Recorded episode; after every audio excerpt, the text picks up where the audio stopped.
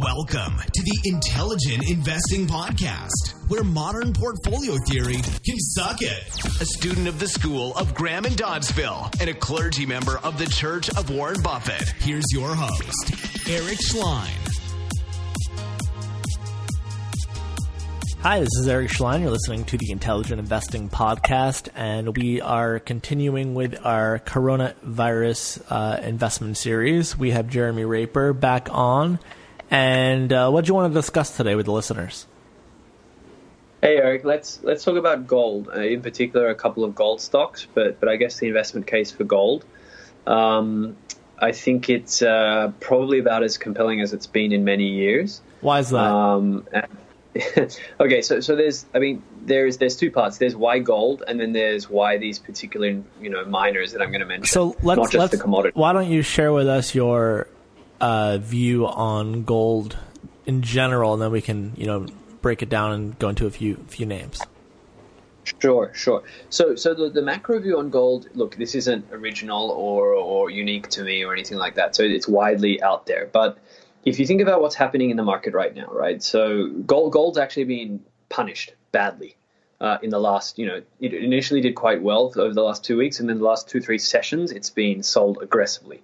Um, I actually think this is a good sign, not a bad sign, because essentially when people need liquidity, they sell everything. They sell the havens, they sell governments, they, they just want to move to cash. So there's there's a massive panic massive panic move going on in the market right now, but I don't expect that to last. What I expect to last is once you know the forced liquidations are over, and it's hard to know when that happens, but you know, the VIX can't stay at 80, 85 for, for, forever, or the market will just cease to function. Um, once that happens, the, the investment case for gold is extremely clean because coming through this coronavirus crisis, the obvious corollary to what's happening is there'll just be a massive amount of fiscal and monetary stimulus, right? This has already basically been announced. The, you know, the Fed, the Fed is a uh, going to buy everything left, right, and center, has opened the discount window for lending again. They're backstopping the commercial paper market. They're backstopping the money market. The ECB just announced a 750 billion euro, um, effectively a TARP for corporate and sovereigns to to to buy uh, troubled, well, troubled assets, they, the government bonds and corporate bonds. Um, it all amounts to massive debasement of paper currency. So in the world where where you know paper is just devalued massively. You want to be long a hard asset store of value, the most traditional of which and the most long lasting of which through the course of human history is gold. So, Jeremy, let me just stop um, you for a second. There's that. The, yep. Yep. the commodities markets tend to function, right? I mean, there's there is supply and demand, and there is a known data point, right? That the there's going to be all this fiscal stimulus, which inherently increases the money supply.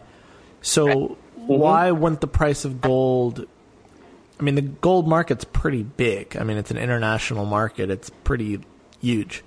Why would the price mm-hmm. of gold not react to what's already known? I, I'm I, am i am just a little skeptical of that, being it's a commodities market. Well, I mean, you could say that about any market, though, right? Why wouldn't any market automatically price information accurately right now? Because sure. it's not just about it's just not just about me and you rationally working out where gold should go to fair value. It's it's forced liquidations. It's forced buying, forced selling. So, so you think the so you believe the forced liquidations on gold is in such an extreme amount that it's actually distorting the the what what the true oh, equilibrium oh, price. Okay, interesting. Ab- absolutely. I mean, you can see it in the price action, right? You can see it in the price action. There's no debate that all this monetary stimulus and fiscal stimulus is in in in um, in isolation. This is massively gold positive, right? If, if you pulled a gold bull out of the street two two years ago and asked them what scenario would you see gold going to 2000, 2500, they'd probably paint a massive global pandemic where every central bank is falling over themselves to print paper and debase themselves because they just want to flood the system with paper, right? Um, sure. What do you want to own? You want to own hard assets, store of value. And yet gold has, I mean, it did well initially, and then it just got obliterated the last two days. It's down, what, 15% or something in the last three sessions, um, which only tells you that a lot of people were too long gold. It was holding up fine. And then now in the last couple of days, everyone has just had to sell everything so, so there's that point. and then there's the more idiosyncratic point is look overnight there was an announcement one of Kinross Gold, which is a Canadian miner, one of their Russian gold mines is being forced to shut down, right? It's being shut down because they found coronavirus infections at the mine. So huh. if you think about it, there aren't actually that many there aren't that many gold mines in the world that produce all the world's gold, right? The, the, the vast majority of the world's gold is produced at under 30 mines. So if you really are bearish on the coronavirus, and you think, I mean, look, this is true to an extent for other commodities as well that are mined in scarce places, but the problem with other commodities is they're also linked strongly to underlying economic demand, right? So you could shut down a bunch of copper mines, which will probably happen, but that's so linked to economic activity that it won't necessarily mean copper goes up because the demand for copper has just actually gone down. Whereas if a bunch of gold mines get shut down because people can't mine because of the virus or whatever, then uh, you know in that world demand for gold's actually probably gone up because we're in a disaster environment or we're in a monetary debasement environment, but the supply has simultaneously gone way down. Yeah. So, so, I think that's actually quite interesting. I mean, it's only happened at one mine so far in Russia, but it wouldn't surprise you know a, a huge amount of the world's gold is mined in, in Russia. Um, a lot of it is mined in Africa um, and then North America. So if North America, you know, a huge amount of gold is mined in, in, Nevada, for example. So if you can't mine, you know, there's nothing more close quarters than an underground gold mine, right? You can't social distance inside an underground mine. Let's put it that way. Um, so, you know, I think I'm actually not too bearish some other commodities for this reason as well, but I'm really bullish on gold because it's traditionally been a safe haven asset. It's traditionally been uncorrelated, other than in the most extreme terrible liquidity environments, which is what we have right now. Uh, and and you also have this kind of upside risk that a bunch of the mines might get taken offline, right? So, you know, what happens if the the uh, Barrick Newmont JV in Nevada gets taken offline for an extended period of time, right? Gold price would just go to the moon, right? Um, that's that's definitely within the realm of possibility. What happens if the, the you know the Kalgoorlie super pit in Australia gets taken offline, or you know what happens if Australia shuts down all their mines as well. So it's definitely um, plausible. I don't not not something I'm banking. I mean, what about Indonesia? Right, a huge amount of gold gets mined in Indonesia. We don't even know if they have a handle on the virus. What happens if they just have to shut to shut down production at Lihir? Or, uh, uh, you know, so there's a lot of variables here, but the, the macro case is pretty strong. The idiosyncratic um, um, potential is pretty strong as well. Uh, and I can't really see how coming out of this, gold isn't a, an extremely desirable asset. So, so, so, so I like the macro picture. But even more than just buying gold, I actually love owning gold by the miners in a few names, particularly those names where most of the costs are denominated in local currency. So essentially what's happening is all all uh, non-US dollar currencies are getting destroyed, right? There's a massive liquidity squeeze, and everyone wants dollars. So you know, gold is denominated in US dollars. So if you sell gold, you're fine. Well, what, what happens if you mine that gold in Russia or you mine that gold in South Africa? Well, obviously, the vast majority of the costs are local currency, right? So, so there's a gold miner called Polyus Gold, PLZL. Okay. It's listed on it's listed on the London Stock Exchange. It's the largest gold miner in Russia. It's the largest low cost gold miner in the world.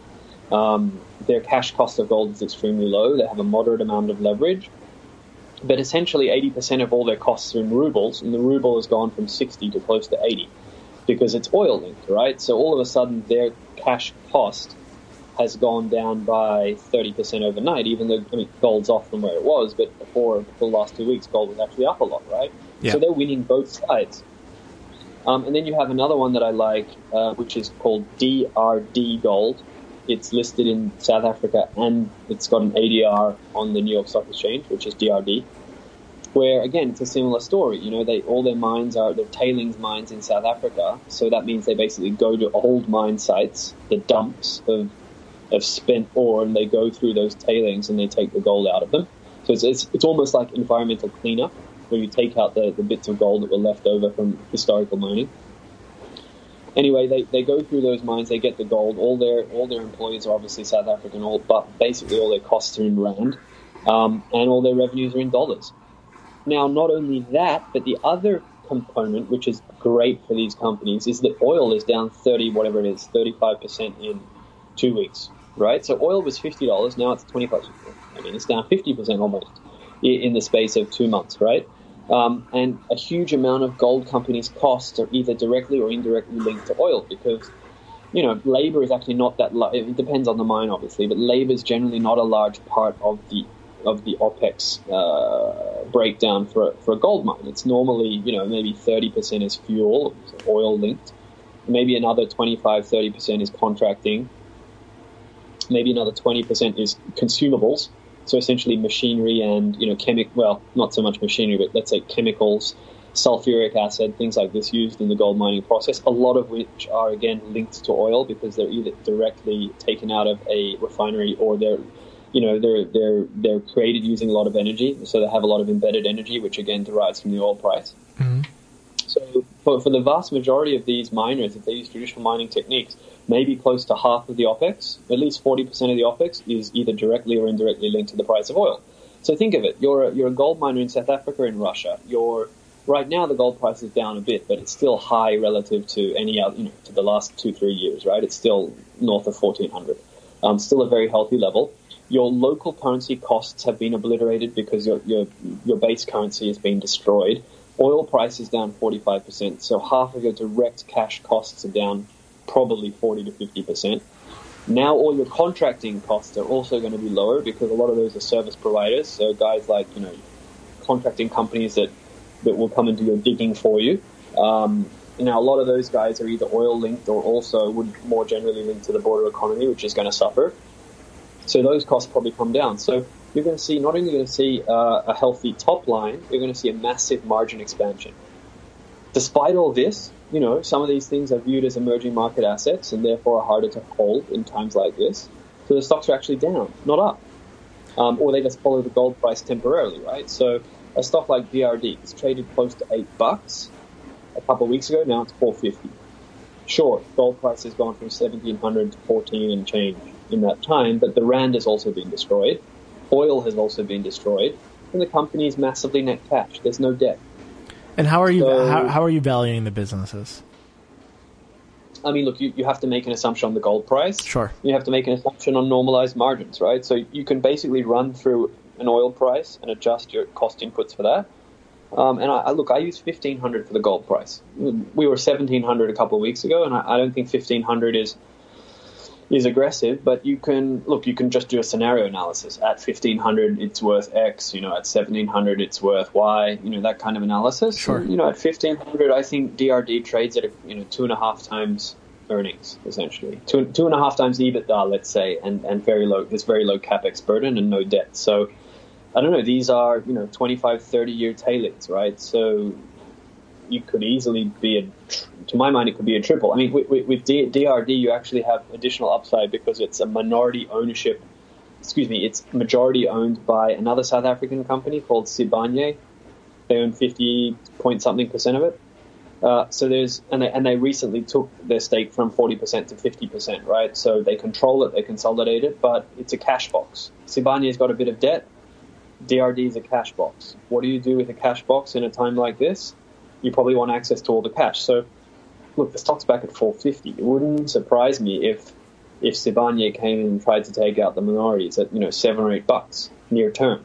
Yeah. Even though I think the stock is worth north of ten um, in a year, uh, even in pretty mild scenarios, if I don't get that, if I get seven or eight bucks in the next you know three four months because Sibanye wants to get the cash, that's pretty juicy. Yeah. Um, Polyus is a bit tricky because it's owned 75% by a Russian oligarch, so you're not going to get taken out of it. Um, but I mean, the valuation is just insane. I, I, I have it on about a seven and a half percent div yield. Yes, there is a bit of leverage, but again, it's it's extremely manageable given the asset base. Yes, there's a bit of Russia risk on it, but that's more than compensated for by the fact that um, you know a lower ruble really helps their P&L, um, and they have the best quality assets I think they have some of the best quality assets in the world. Um, and yeah, without going into too much detail, it's just an incredibly cheap stock. Um, I have it on uh, a mid single digits multiple, fully adjusted for, for, those factors that I just I just talked about. And again, you know, the, the remaining reserve life is in excess of 25 years, irrespective of their greenfield projects, which could could uh, add another 50% to to their production base. So, sure, it's a difficult asset to hold if you're levered on margin. Uh, but if you can look again, as everything we've been discussing in the series, if you can look through that noise, and you're not going to get levered out of your position, and if you can hold these things for you know a year or whatever, um, I mean, both of those names I'm really excited about. in the context of a bullish gold price. Now, do these uh, management teams have a history of giving uh, back to shareholders, either through dividends or buybacks? Yeah, so Polyus has a very good management team for you know for a Russian company. Obviously, they have a very strict dividend payout policy where they essentially pay out a minimum amount in cash or percentage of EBITDA. So as EBITDA goes up, uh, and that's good that it's an EBITDA because it means if they take any one-off losses or impairments below the line, or if they have a big tax issue, that doesn't affect EBITDA, right? So you know, if EBITDA goes up lockstep with higher gold prices and lower costs, which it will, you get a fixed, a minimum fixed 30% EBITDA payout as div. And I think that, and they've actually paid out slightly above that recently. But I think that's basically a baseline. So you're looking at, you know, on my numbers, seven, almost seven and a half percent yield. Uh, and again, I think my numbers are somewhat conservative. DRD is less uh, consistent they have a huge amount of excess cash, but the recent dividend they, they declared was a little disappointing. Again, I have my suspicions as to why that is the case. I basically think the management team has been told by Sibanye to keep as much cash as possible inside the company, so then they can try and take it out and not not give it to minorities. So that one, I don't think you'll get paid necessarily by the div. You'll get a small. I mean, it's still trading on like four four percent div, whatever. But there, I don't think you get paid on the div. There, you get paid on the takeout by the by the majorities. Um, and the, the final point on DRD is it's not it's not domiciled in English law. It's domiciled in South African law, which is very important because under South African law, minorities actually have much better rights than under English law. They have the right to appoint an advisor, a, a banker to get a fairness opinion on the deal. They have a right to dispute the terms of a transaction, all these kinds of things, which are not readily available in, in, in England, right? So the point being, if if Sibanye tried to do a take under or a very, very low unfair price, you, you, actually do have some recourse to push for a higher price. Interesting. How do you know that? Um, I did some research into it after discussing with some friends who, who, who brought the idea to me in the first place. Interesting. Had no idea about South African law like that. I mean, to be honest, I've never owned a stock through South African takeover before, so this is to be proven. but I have seen I have seen how Sibanye basically lowballed an English law com- an English domicile company. They bought a company called Lonmin, which was a PLC, so a publicly limited corporation in the UK. Um, and it was at the time was a very low price, even given the distressed market at the time for palladium uh, and they were widely criticized. And so the, the, the, worry has always been, you know, you don't get fair value in a takeout. Um, but given the differences in dom and domicile, it's much more difficult to do that for DRD than it would have been for Lonmin. Right. Inter- interesting. Huh. Well, um, this has Learn been yeah, totally. And I'm actually very familiar with Lonmin for uh, for different reasons, but um, yeah, I was just trying to think how I knew Lonmin, but now now I put it together. But not for this show. Um, anyway, uh, interesting as always, Jeremy.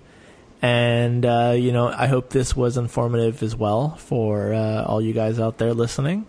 And uh, if you guys have any questions uh, for me uh, or for Jeremy, um, and you have any questions um, around just any kind of clarity around you know what's going on around coronavirus, or you have any suggestions for uh, future themes during the series, um, just feel free to you can either contact Jeremy or I on Twitter, and we give out our handles in the show notes. Um, my email is uh, intelligentinvesting at gmail.com. That's for the show for the show email.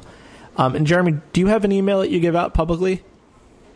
Um, I won't give out my email, but I, I, will say please feel free to contact me on Twitter. My okay. handle is p u p p y e h one Papier one, uh, or you can follow my blog. That's probably the easiest way.